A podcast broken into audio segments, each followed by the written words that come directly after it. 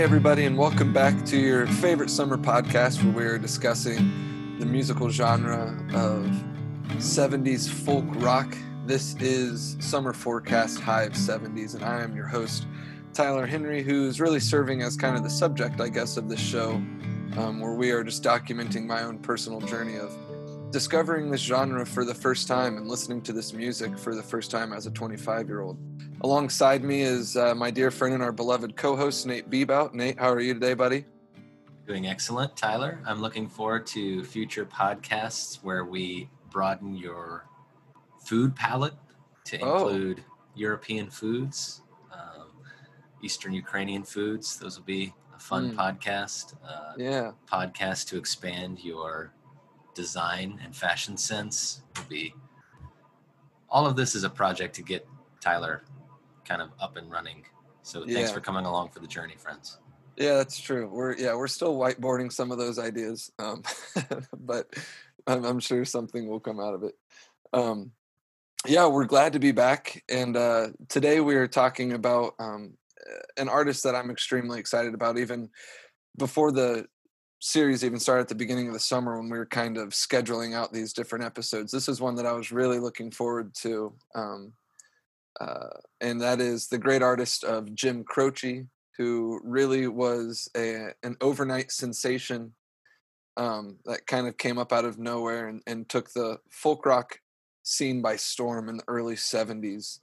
Um, and you know, I've just, I, I again, I didn't know a lot of his music going into this, but um, he does obviously have a few songs. He has more than a few, but I I personally knew of a couple, um, and I I really enjoyed them, and we'll talk about those later. But yeah, I've I've been really looking forward to this because I think he's just a great artist with a, a great voice and a great um, guitar playing ability, and so I would love to just throw it to you, Nate, as we usually do, with uh, your Nate's first thoughts when it comes to Jim Croce. What comes to mind for you?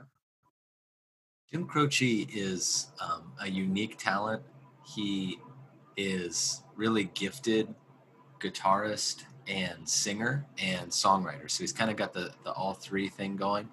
He also is obviously a very hardworking guy. He creates three albums uh, very, very quickly that are full of amazing songs.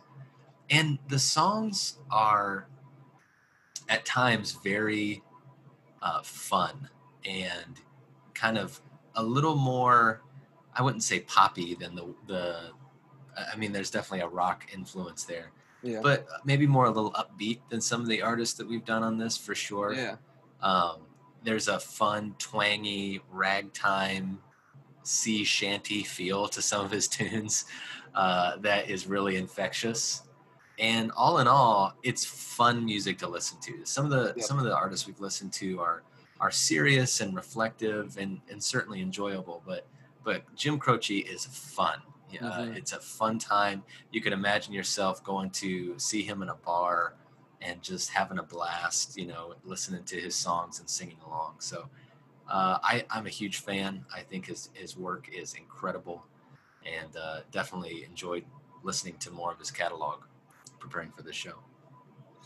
Yeah, I definitely uh, hear that and, and, and agree. Whenever you see um, just old videos or interviews of him, and they and they catch him playing songs live, um, he's always smiling, like he's singing through a, a smiley face, and uh, he's just like one of those. It seemed to be such a a welcoming presence, um, and like uh, you know, he was beloved by by so many. Um, and you know he is uh he is one of i believe he's probably the first artist that we've done on this show who has actually passed away and we'll talk about that a little bit mm-hmm. um, later which is you know that's why we're using words in the past tense he had a tragic tragic early death which we will talk about later but um yeah just talk about a guy who um had a, a, a very short musical career and has left such a huge imprint on on the world of music. Um, and again, yeah, he just seemed like such a happy, welcoming guy.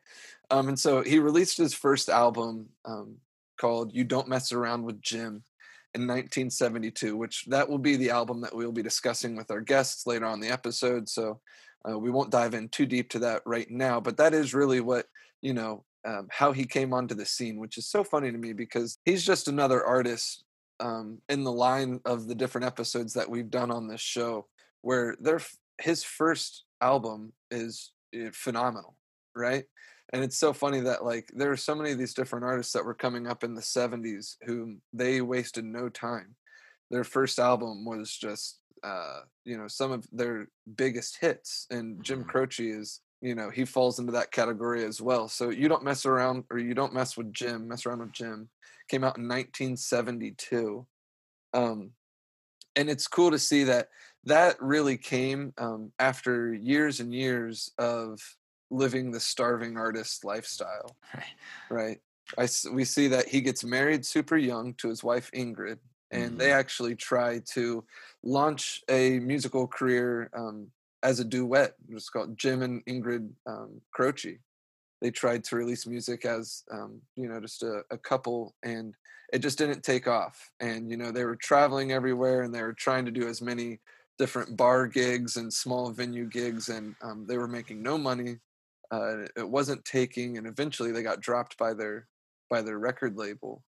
And so in an attempt to make money he actually signs on with his eventual record um, as just an employed songwriter right Mm. he just he wanted to write he was writing songs because he needed to put food on the table um, and eventually he uh, i guess you could say he was decided to be selfish but that's kind of a funny word to throw on it just because he was giving so much of his stuff away and his family was still he and his wife were still you know pinching pennies and so he finally decides like if i'm going to be releasing this music it's going to be under my name and i will be Yeah. the artist Right. um, and that's how we got you don't mess around with jim Mhm. um, which is like a funny yes it's the you know the name of like the title track on the album but also it's just like uh he was tired of getting pushed around in the industry and he was like no i'm going to release his first album because you don't mess around with jim Mhm. uh, and i really really like that about him Yeah, his story is so like this is what happens when you take a hardworking blue collar guy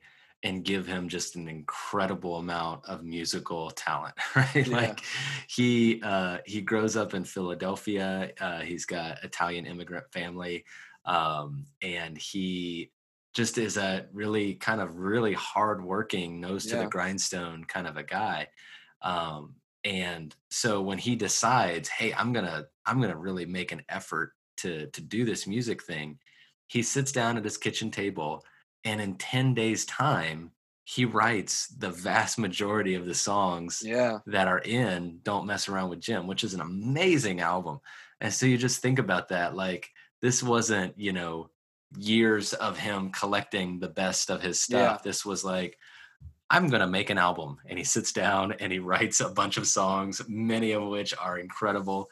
Um, and then he goes and does it. And yeah, he works so hard. He's playing, he's playing at coffee shops, he's playing at bars, and like it's all about just getting his name out there. So sometimes he's making 20 bucks to yeah. go play a three hour set at a bar, but he does it night after night after night after night. He just keeps on pushing. Um, and and even as he is starting to get success um, between 1972 and 1973 when he passes away he, uh, in that year he played 250 shows i mean Yeah. like that is insane Yeah, that is a incredible so it's that like unamazing talent plus a wild work ethic equals even though his music career is short we've got a ton of music Mhm. from him in that time Yeah, we see that work ethic. You kind of plugged it as well. That you know, before um, when he was still just you know a starving artist, we can call him. Before he signed on as a uh, as a writer at the record label, um, he he was a blue collar worker. He was a semi truck driver. He was a truck driver. You know, he worked at a at a, a dirt car track. Uh, you know, he worked with coal miners. He worked with I mean, this was just a guy that just needed to provide for his family, and he took so many just hard, tough jobs.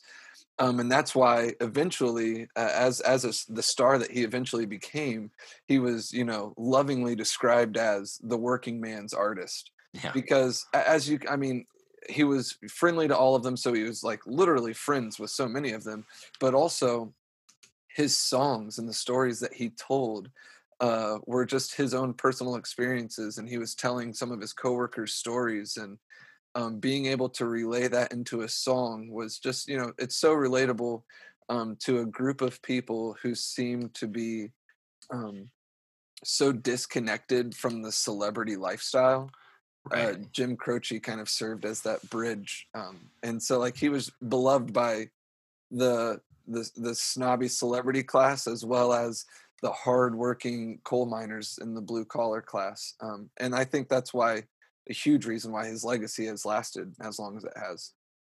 Yeah absolutely you know he he does all these blue collar jobs he's a carpenter at one point and he writes music that speaks to that experience you know there uh, a lot of the song well at least a couple um, of his of his hit songs are inspired in part by some of his time at basic training and interacting with different you know colorful characters uh, along the way mm-hmm. um, but yeah there there seems to be uh, he is not a prima donna. He's on the opposite end of whatever whatever that spectrum is. yeah. Uh, he he actually uh, during his time in in the limelight, he toured uh, for a year with the singer songwriter Randy Newman, mm. and Randy Newman described him uh, as like as down to earth as could possibly be, and a genuinely modest human. Uh, and I just love that because obviously that comes through. And if you are in the middle of creating albums with hit songs and you know being played on the radio nationally and you're still playing 250 shows a year that obviously communicates that you have not gotten so full of yourself that you are somehow yeah. uh, disconnected with just the grind of of getting out and performing yeah i agree um, we see that uh, again even as he becomes a star and comes onto the stage he has this very simple farmhouse in you know rural pennsylvania where he and his mm-hmm. wife live and they eventually have a son um, aj who has now also turned and followed in his uh, father's footsteps and he's turned into a recording artist um, himself which is really mm-hmm. cool um, but they live in this you know very modest humble farmhouse and just to continue this motif that we've seen through the genre of 70s folk rock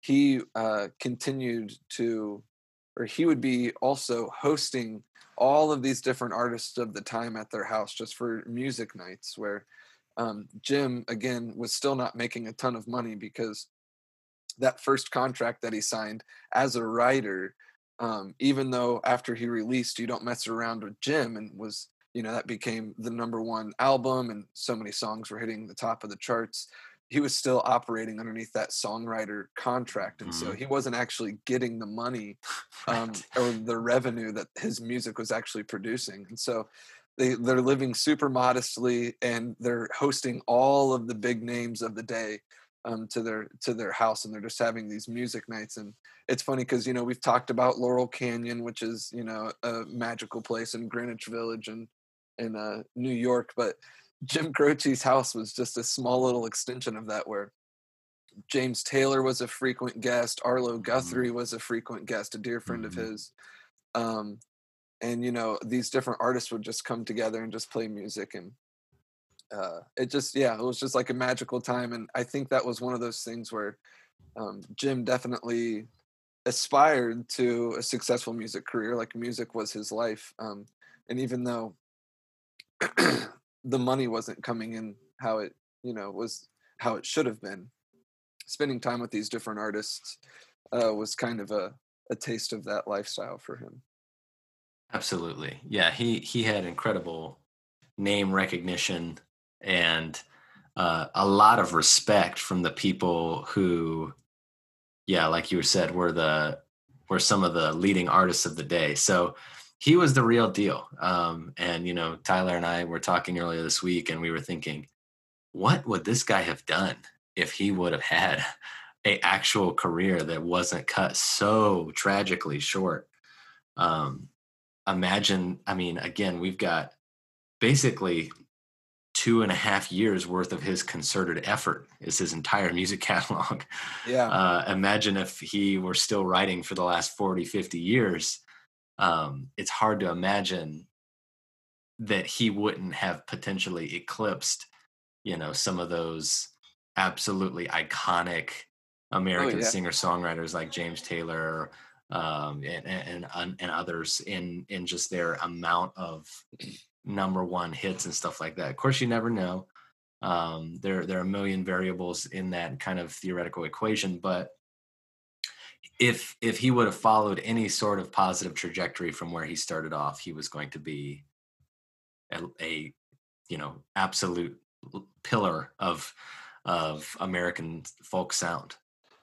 So, because his career was so short, we can actually um, summarize it pretty quickly. Where we see that in 1972, he releases You Don't Mess Around with Jim. And then in 1973, he releases his second album, Life and Times, which has his iconic song Bad Bad Leroy Brown. And then later on in that same year, in 73, he releases his third and final album, I've Got a Name, um, which has that title track on that album. Again, one of his most famous songs. And that's it. It's those three albums. They come out within a year and a half of each other. hmm Um, and then at the end of that, we tragically lose him in just a freak plane crash incident. hmm hmm And so again, yeah, like you said, he has three albums. He was a star of a mu- of a musician for 18 months. Right. And so it's it's uh and and here we are still talking about him because of the number of his songs that have lived on.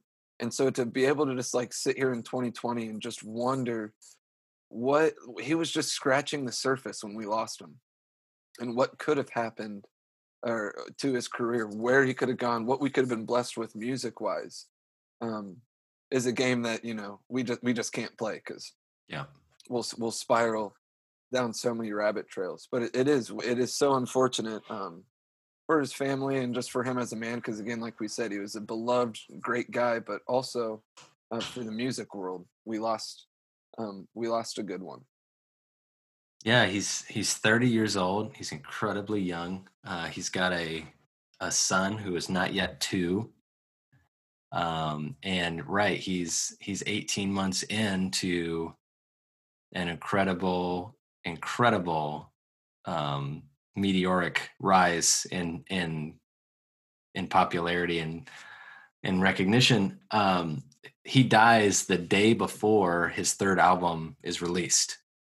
Um, Yeah. and the the date that he passed away was September twentieth, um, nineteen seventy three. So um, here we are, September fourteenth. Uh, that's when we're recording this, um, twenty twenty. Yeah, and we're still talking about um, this artist and his his songs are um, diverse in their you know their their their stories first of all like so he's tr- he's continuing that actual folk tradition of singing stories uh, Yeah. putting stories to to music and they range from kind of fun and campy to incredibly moving uh, and and thoughtful and, he- and he transitions those seamlessly you know like they they all sound like they are from the same voice and the same tonality even though they have an incredible range of emotion from uh, reflective, uh, even melancholy and, and hopeful,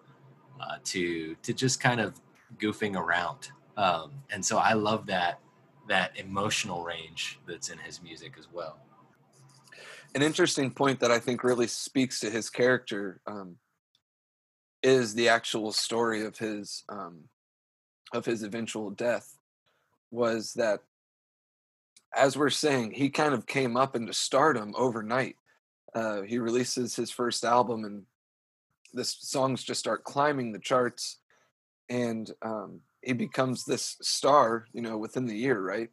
And so we see on his tour uh, for his first album, when he's still just, you know, uh, just trying to promote his own music, he's supposed to go down to this small little school in uh, southern Louisiana and he uh he couldn't make it uh, because of just some scheduling conflicts but he promised the school i'll be back right Whenever my schedule allows for it, I'll be back. You fast forward one year, he's released a second album. He is now at the absolute pinnacle of success. Everyone knows him. And he is on this massive tour for his second album. And as you mentioned, he's about to release his third album. And he had a free weekend. And he said, I still have to go play that show at that Louisiana college. And so, because he's a man of his word, he goes down to this small podunk school. They're paying him $700 for the gig. This is a guy that's selling out arenas. Right. They pay him $700 for their basketball stadium that only holds a few hundred people. Like, this is a small show at a small school that originally got onto his schedule because he was a small artist. Now he's a superstar. He plays the show. Uh, and you know hangs out with the students i was watching this interview with uh, you know now some of the students there uh, one of the guys uh, maybe it's president of the student body or something like that he actually was a he was the one that picked jim up from the airport and then eventually dropped him off right right and he said i borrowed my dad's convertible to pick up jim croce and here we are driving through the back streets of louisiana and he has a grin ear to ear on his face riding shotgun with me, just like a 16 year old kid with his buddies, just driving around. Like Jim Croce was just so down to earth. He plays this show, and uh, what actually, what eventually happened later that evening was, as they're flying out of this very small country airport, there's a grove of pecan trees at the end of the um, runway. Right. And the plane on takeoff just didn't get high enough in time, and one of the wings clipped the trees, um, and the and the plane went down, and all I think there was five or six people yeah, on the there were plane. five people, and well, yeah, five others, Jim and five others. Yeah. Yeah, and uh, everyone was lost. It was it was tragic.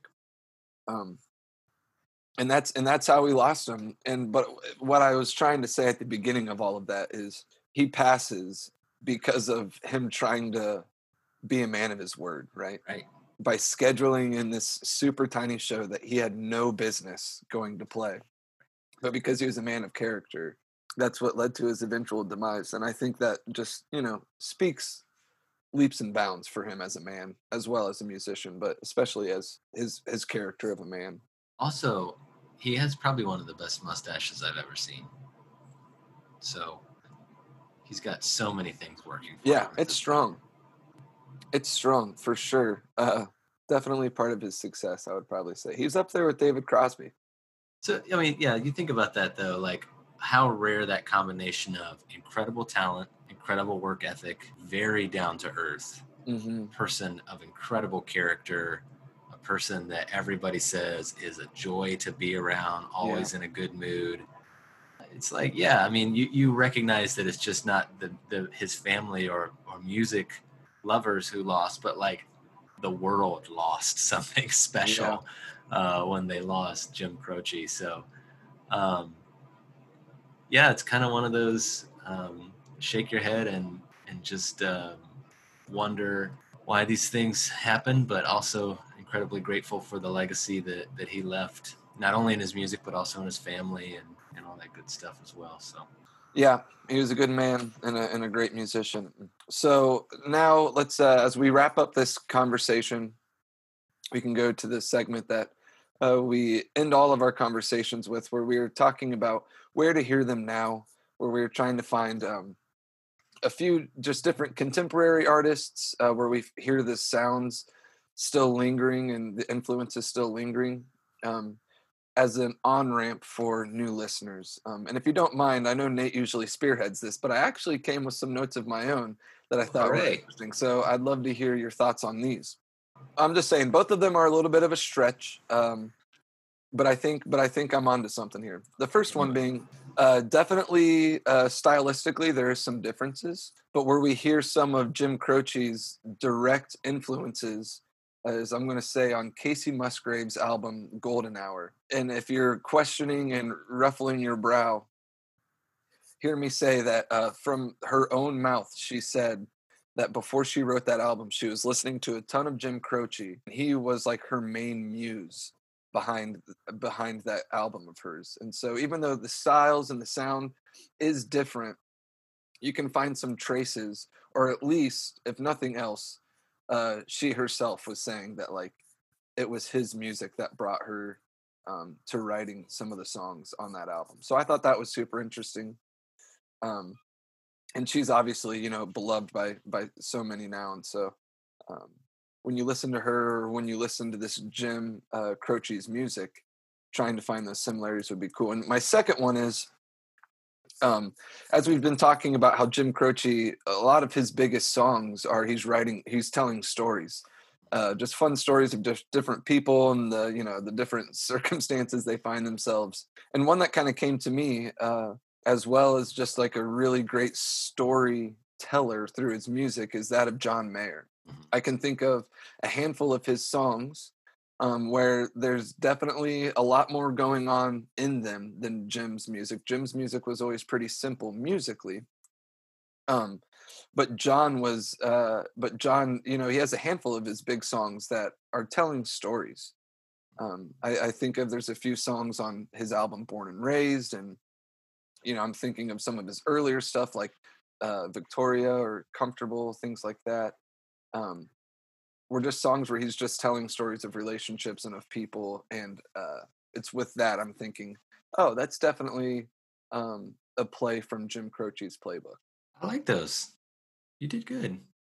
Um, i kind of have one that's also not a perfect one for one because um, jim jim kind of like we said he kind of exists in this folk rock um, maybe even like a little bit janglier, like maybe some roots and and country even. Yeah. Um, and but definitely there's some blues elements too. So he's kind of got this kind of really unique sound.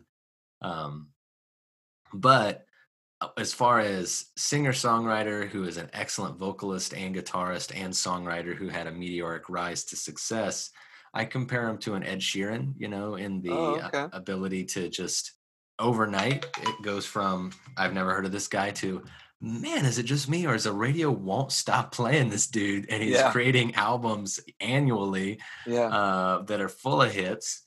Uh, so that's what I would that's what I would say is if you want to see a kind of that that modern equivalent, um, and hopefully Ed Sheeran does not die in a plane crash. Tyler, I would be sad to see that.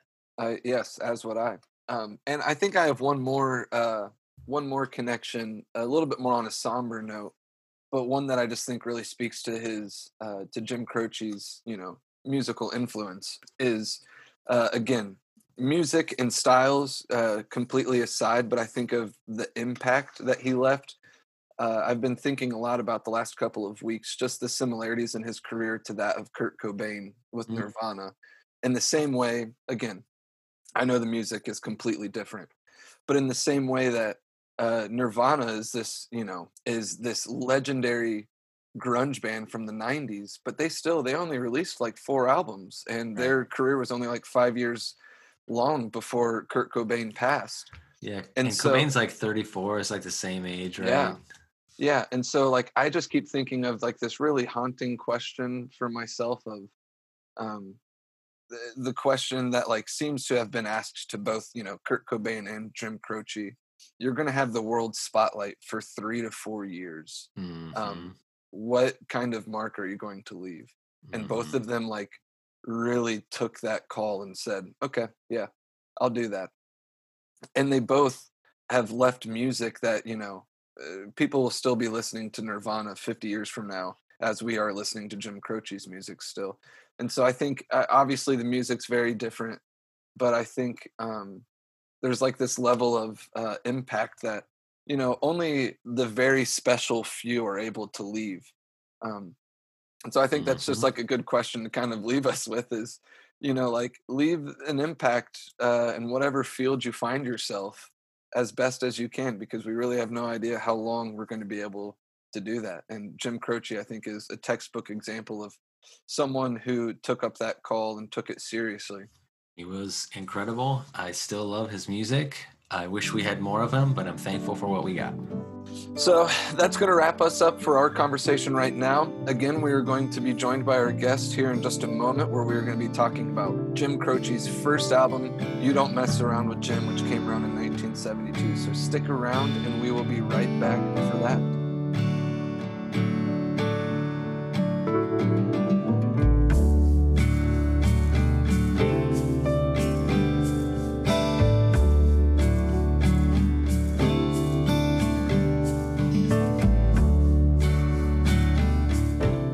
Extremely excited to have our guest with us here today. He's a dear friend of mine, um, and you know I'm just excited to see him and just be able to discuss some good music with him.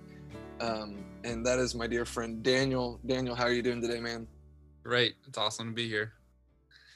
Nice. Yeah, we're glad to have you here. Um, we're glad to uh, talk about some Jim Croce with you, and you know just the great music that he has made. And so as usual on our show, we are here to really pick apart and dive into uh, probably from top to bottom Jim Croce's most successful album. Um, obviously, his other two had some standout hits on it, but this one's probably the most uh, chock full of some of his big songs. And so, um, and that is his 1972 album, You Don't Mess Around with Jim. And so, do it. You don't do it. Be, I mean, you're going to learn. You're going to learn. So, uh, you know, I'd love to just start off, Daniel, with you, um, just on like what your first thoughts were. You know, not knowing what your relationship or knowledge of Jim Croce's music was before this show. Uh, I'd love just to hear like what your first impressions were of the album and just like what kind of stood out to you. Yeah. So my childhood was like my parents loved all these types of uh, artists and everything. So as soon as uh, I, I honestly didn't know the name, but as soon as we started listening to the music, I was like, okay, yep, I know this guy is. Yeah. Um. So it, it kind of was like nostalgic, I guess, but um, I don't know. It's just feel good music. It's a guy with an acoustic guitar, and mm-hmm. yeah, that's kind of my vibe anyway. So it kind of plugged in. Kind of things. Music has come a long way from uh, you know all these music today has all these like electronic things and everything involved. So yeah, you see where music was and see where it is now from someone like Jim Croce. I think it's pretty cool. Super cool. Yeah, I'm glad that. um Yeah, I think music is such a, a powerful. um uh It's such a powerful form of of nostalgia, and so yeah, I'm glad that you're able to tap into that um because that just adds an extra element to the music outside of what we're actually listening to. That's cool. Mm-hmm. Nato, with this album and uh, specifically, what was something that really jumped off to you your first few spins? Uh, yeah, I'm I'm with Daniel. It's it's fun. It's a fun album. Like it's easy to listen to, um, so it's hi- highly accessible. Um, I I love the worldview that he has. You know, uh, it's it's chock full of optimism and hopefulness yeah. and you know even though there's a recognition that sometimes life is hard and sometimes you get knocked down uh, there's a there's a almost like a gritty realism to it but there's also just this defiant kind of silly joyful at times hope about tomorrow. I mean tomorrow's going to be a better day right? Yeah. Brighter mm-hmm. day. Um, so so there's something about that that i think is awesome.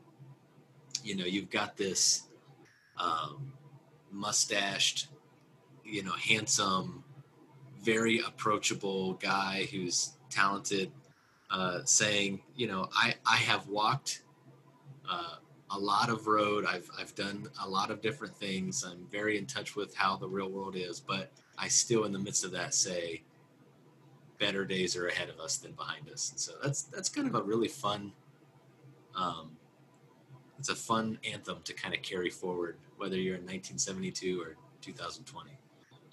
Yeah, I agree. I this you know I think um, I was thinking about this today as I was trying to think of some of my thoughts for the recording, um, and I think I've landed on that. I this is probably my favorite album that we've listened to through this project. Um, and I landed on that because of how difficult it was for me to like think of my favorite song. I'm like, well, it's a you know this album has like um this album has 12 songs and i really love nine of them so i guess like that's probably my favorite album kind of a thing uh, but the thing that like just really stood out to me was um uh like you were saying daniel it's so stripped down and it's so simple musically um but he's so creative with like such uh, limited par- moving parts, right? There's only a few different things that he's doing or that he's using in terms of instruments or you know um, different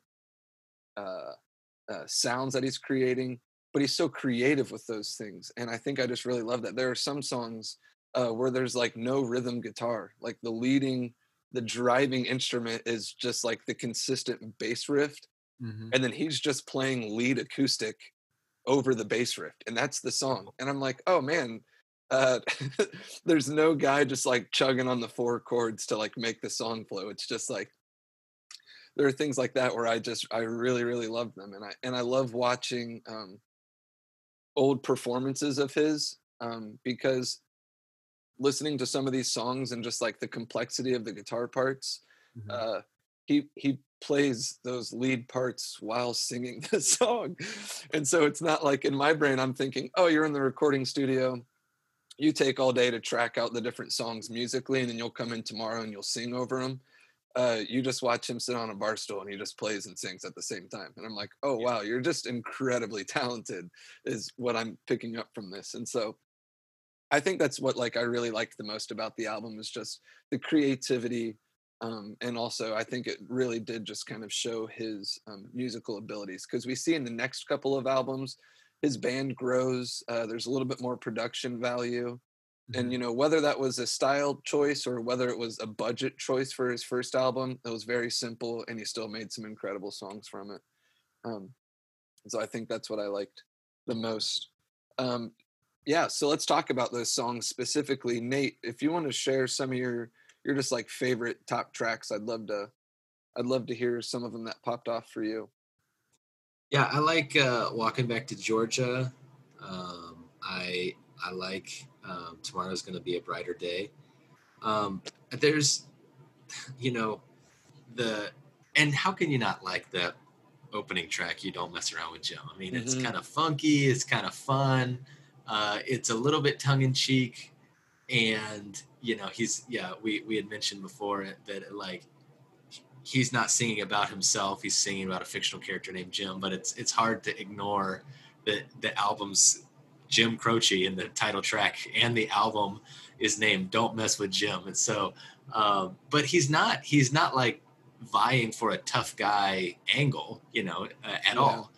Um, but it's it's kind of just this fun i just appreciate his willingness to go whole hog into these fictionalized narratives with people who have names and he's kind of giving you background about the story and it's kind of unfolding in front of you. And they're almost little like three minute mini motion pictures where you can totally get the scene that he's creating Yeah, uh, and and feel like you can enter into it for a minute and then and then enter out and enter into the next one so uh, those were the ones for me that that i was returning to time and time again yeah, I think that's really good. The amount of detail that he's able to fit into some of those some of the story songs is I yeah, that's really true.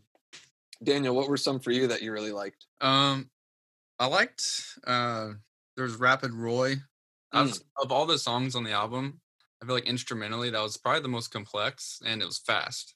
Yeah. And um, I think that just like I, I did watch the uh, there was a YouTube of um, some of his performances, and that one was really interesting. His his partner Maury Muehleisen, Mhm. Yeah.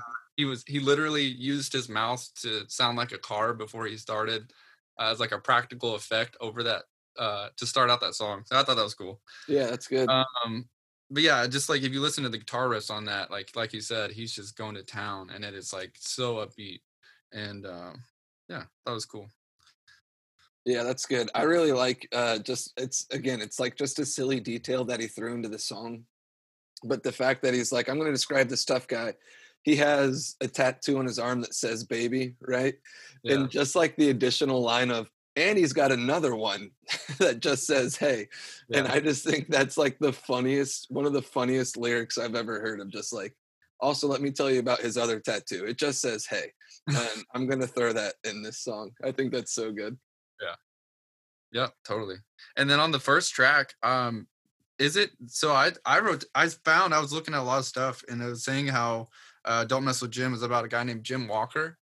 And Yeah. that he was at a pool hall and this guy was like a pool shark and he was nobody messed with him and all that kind of stuff. I thought that was pretty cool. Because I did think it was about Jim at first, Croce. And Right. it was deceiving. Yeah. Yeah. Like, right. oh, duh, his name's Jim. You know, you wouldn't know that without like reading into it. Yeah. And that was like that's obviously like a classic that um a lot of people would know if they put that on. But I, I thought it was really funny because the first time I listened to it in preparation for this episode, um, not to spoil, but you know, it's like 50 years old now. So, um, but uh, Big Jim Walker gets upended by, you know, this new guy in town named Slim. And I love because at the very end it says you don't mess around with Slim now, right? Like everybody changes their allegiance to like that's the new guy and uh, that really caught me off guard at first because I was like, "Whoa, wait, what in the world?" And I did the same thing where I had to like read the lyrics, and I was like, "Oh, Slim's the man now. Nice, good job, Slim." yeah, yeah. Very, very helpful of him to have a rhyming name. Yeah, with Jim. if you were going to challenge this Pokemon Gym Master for the right to own the gym, it would be very helpful if you had the same rhyming name. Mm-hmm. Right. Yeah, I think so. For me personally, uh, you mentioned it. Um, I, you know, I think I just love so much his uh, vocal phrasing in his songs, as well as uh, just like his vocal melodies as well. He does a lot of just kind of like the soaring and you know dips down real quick and you know reaches the top of his uh, range real quick. And I, you know, I really loved his different melodies. And but I think uh, tomorrow will be a brighter day was definitely one of my favorites. Mm-hmm. uh, just because I I just actually really loved the way how he sang specifically the word tomorrow. I just think like it just kind of like soared right into the chorus, and I really loved it. Uh, New York's not my home is good. Walking back to Georgia, of course, is a classic. Um, but through this whole project, again, I mentioned earlier that I was excited for this episode specifically. I mean, it was based solely on uh, Jim Croce's song "Operator," yeah. which is it's one of my absolute favorite songs of all time and was heading into this episode like the only song i knew of jim croce's mm-hmm.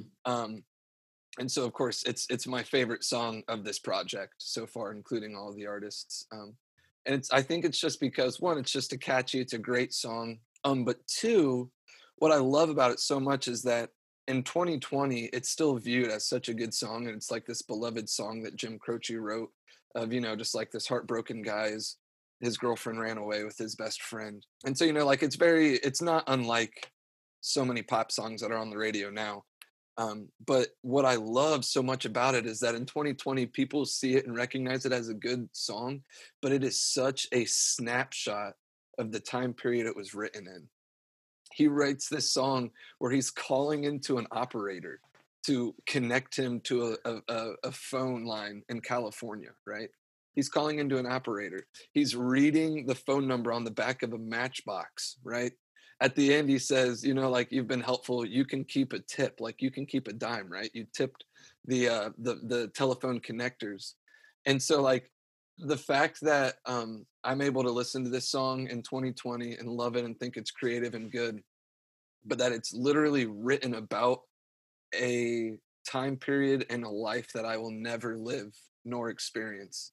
I think that's like the highest form of praise that I can give to Jim Croce, where he like mm. literally wrote an immortal song that like is a very mortal time period, right? That time doesn't exist anymore, um, but we're still able to recognize it as a good song. Mm. Um, and like that's why I'm like, wow, that song itself is so good. But two, I'm just like, Jim Croce tapped into something special when he wrote this album because like that song uh, is just the song is just a special work of art, and that's I, I loved it so much. That's yeah. good. I, it's almost like, um, yeah. What are some other old jobs that you could fictionalize? You know, like could you imagine writing a song about talking to the guy who shoes your horses you know like and yeah. that's still resonating across time and space you know? Yeah you're totally right. And uh, th- there's the other thing i love about that song is yeah like it it goes from he's trying to reach this girl to this is like a therapy session for him and he just needed yeah. someone to process with. Yeah. Um and that that you like get all of that. You get the journey that he goes on from you know from desperation to kind of almost relief that that he's gotten it out there and that he's he's moving on and he's able to um mm-hmm. to kind of start a new chapter and stuff so yeah there's that's a lot to accomplish in a little bit of amount of time with with what he's done there yeah it is and that song is just another example of what i was talking about earlier where you watch live performances of that and if you're listening to the song the chord changes are so quick. Like you were saying earlier, Daniel, in different songs, he's like constantly moving his fingers. And if you watch a live performance of that, he's sitting on a bar stool playing lead and singing the song. And I'm like, man, you have to like uh, compartmentalize your brain in such a way that like this part of the brain is like i'm just going to sing the song this part of the brain is doing incredibly difficult guitar work uh, and that's just again another reason why we respect him as much as we do mm-hmm. mm-hmm. Uh, well the photography in me the album art on this one um, mm-hmm. actually an outhouse on his property that he's yeah. looking this like looks like a castle window almost mm-hmm. um, which i thought is super cool and it's something that uh, like he was in talking about like his history like this was his house in new york and that's where he spent most of his time with his wife when his kid was born and all that kind of stuff um this house i don't know if you guys saw that where he had parties and he would bring over people yeah said that he would bring home he loved bringing home contrasted people to parties so he said the he invited a kkk member and a priest and they would hey. like things like that to like get the party going it's like but they loved him. It wasn't that he was trying to like stir the pot. He actually like brought people together. And then all, also these other huge names uh, were there also, and he would just play music. And he kind of made a community um, mm-hmm. based off of music. And it doesn't matter who you were, like what you believed in. You just hung out with Jim Croce. yeah, which like would be the dream, right? And it's, yeah, you know, like we were talking earlier, just you know, talking about his work ethic and just how like music was this guy's life, and so he played so many shows during his, you know, those those couple years of his career, and um, but the one thing again that I always just like really liked about him and uh, was just like his dedication to his family, his wife, and his son. And the song on this album, um, "Time in a Bottle," which is like one of his top five songs, like everybody knows mm-hmm. that song, um, is written for his son, um, which is like so hauntingly. Uh, it's just like a haunting foreshadowing, right? Where he writes this song just saying, "I wish I could spend eternity with you," and then he mm-hmm. passes away before his son even turns 2 um, mm-hmm. um, but now, 50 years later, his son's able to have that song, right? Like that. That's just like a really weird detail of a story that like you know yeah uh, it's tragic that it happened but it's actually really beautiful that he was able to get this album released before uh before he passed yeah yeah there there is some freaky stuff like that you mm-hmm. know you know he uh his song i guess i have to say i love you in a song i mean like think about that think about the fact that this the album and the single that comes out the day after he passes away is I got a name you know like don't forget me i've, I've got a mm-hmm. name you know uh, and it's talking about how he inherited that legacy from his father you know that's the point of the song is that i've, I've got this thing that transcends my life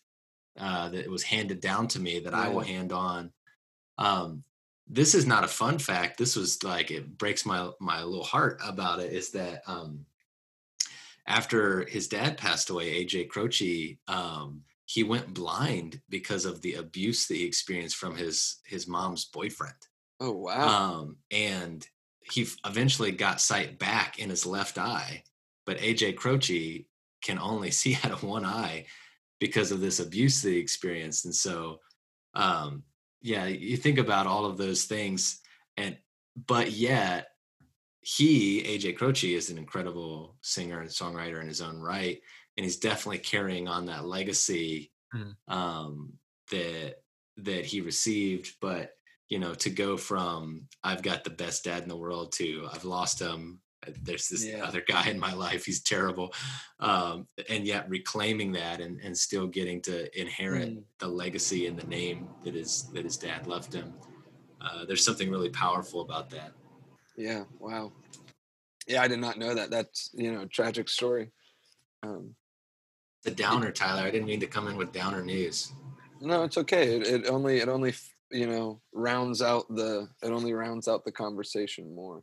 Yeah, I didn't know that the why, um, but I did see where he was blind. And in an interview, he was talking to some lady about how he he started playing piano because he was blind, and he was inspired by um, oh names are escaping me, but the the artists that play piano because they can't you know play, they can feel the chords, and that's how he kind of AJ got inspired. Huh. Uh, to keep going with that. And he didn't play the guitar until later in his career, uh, like his dad. It's a great collection of songs. Um, and this album specifically is just like one that obviously has lasted the test of time, but it has so many songs. Um, again, like I personally didn't know a lot of these songs. You said that you recognized them, uh, but it is kind of funny that in the same way, when I started listening to Jim Croce's music in preparation for this episode, um, I actually did recognize a handful of them that I just had no idea who it was. It was just like one of those things that was it was an untitled song in my brain. I knew the words to the chorus and I'm like, "Oh wow, this is a Jim Croce song." And a handful of those were on this album. So I thought that was super funny. Um, and I think only speaks to more of his ability to, you know, influence uh because like I knew his music without knowing him or knowing that it was his music, right? But it still existed in my brain. So yeah, super. It's just so even um I thought it was cool. My, one of my first instincts when you told me who this artist was going to be that we were going to talk about was to play it for my parents and say without saying the artist, uh, "Do you know who this is?" and just to like hear the response. Yeah. I was like, "Oh, Jim Croce." That was the high school song that our our senior class left out on, uh, and that was the um, time in a bottle. Yeah. Uh, fitting for that. But it just was like, yeah, the way that he was able to capture time and like literally make it so that people felt, uh, I don't know, so united, I guess. And it was yeah. such a, a simple thing. Like it, his lyrics, I would say, if there's anything that um, I found I like the most about him was his lyrics uh, were so relatable and it just uh, it just the flow of how he uh, made the song go and it like made you connect to it. Um, for us to not even really know who he was we could listen to a song and just mm. plug into how relatable his lyrics were and i thought that was awesome. That's really good because like obviously those kinds of things transcend and so it's cool where we're able to still you know pick out those different truths even though we're in a completely different time period and a completely different day and age they still remain true. So that's cool so I'll ask you, Daniel, our last question um, that we ask all of our guests when they come on the show, and you know, it's kind of, I guess, the most important part of the show. It's why this show exists. Is um, do you think that uh, kids my age and the younger generations should still be listening to Jim Croce's music, um, and why or why not? What are your thoughts on that? Um, I was thinking a lot about it because it's something that, um, and I think you had also previously asked who else is like him and i was really yeah. trying to rack my brain and uh, the artists I I was kind of like floating around a few where it's like Jack Johnson, John mm, Mayer, mm. uh, yeah. the lyrics of Twenty One Pilots, like the way he writes his songs, not so much how it sounds, but like the lyrics of all those. Um, I think it's just it's hard to ignore uh, an artist like Jim Croce because of how um, how simple and everything like i said uh, it just kind of plugs in. So like relating it to those artists now i think it's something where you can't ignore them mm-hmm. uh, and i would say it's it definitely is some somebody you should listen to just to kind of see where music has come from. And uh, he's got an awesome mustache so you can't ignore that either. He does. He has a great mustache which directly translates to success. So yeah um no that's really good. That's really good. I um you see like nowadays a super popular trend especially like within you know college age people is you love that acoustic coffee house playlist that you can pop on on spotify or something like that where it's just always stripped down and it's just a guy or a gal with a guitar um, and when i think of um, one like you were saying where that sound came from and also and i just think of someone who is just really really good at doing exactly that like the answer is jim croce we were just talking like his music super simple in terms of what is being used he uses it in a creative and, and in a complex way but like he's it's not like he has a ton of toys like he has his guitar you know for him to be able to relay these um, fun you know lighthearted stories and to be able to bring a creativity to his music and even in some of his songs um, relay this depth and like as we are saying like this um, connection point of just emotions and experience that he's able to relay even 50 years later. It's an artist worth listening to because he's you know he was the trendsetter. And also when you're listening to music and music's such a great way of um, helping us process things like again this is a guy who even though it's old um, he was you know working through some of the same things that we do today and so at that point i always think it's going to be valuable music to listen to right and he's like when you, you said struggles i feel like i don't listen to country music and it's like notorious for that type of like genre of struggles and things yeah like that.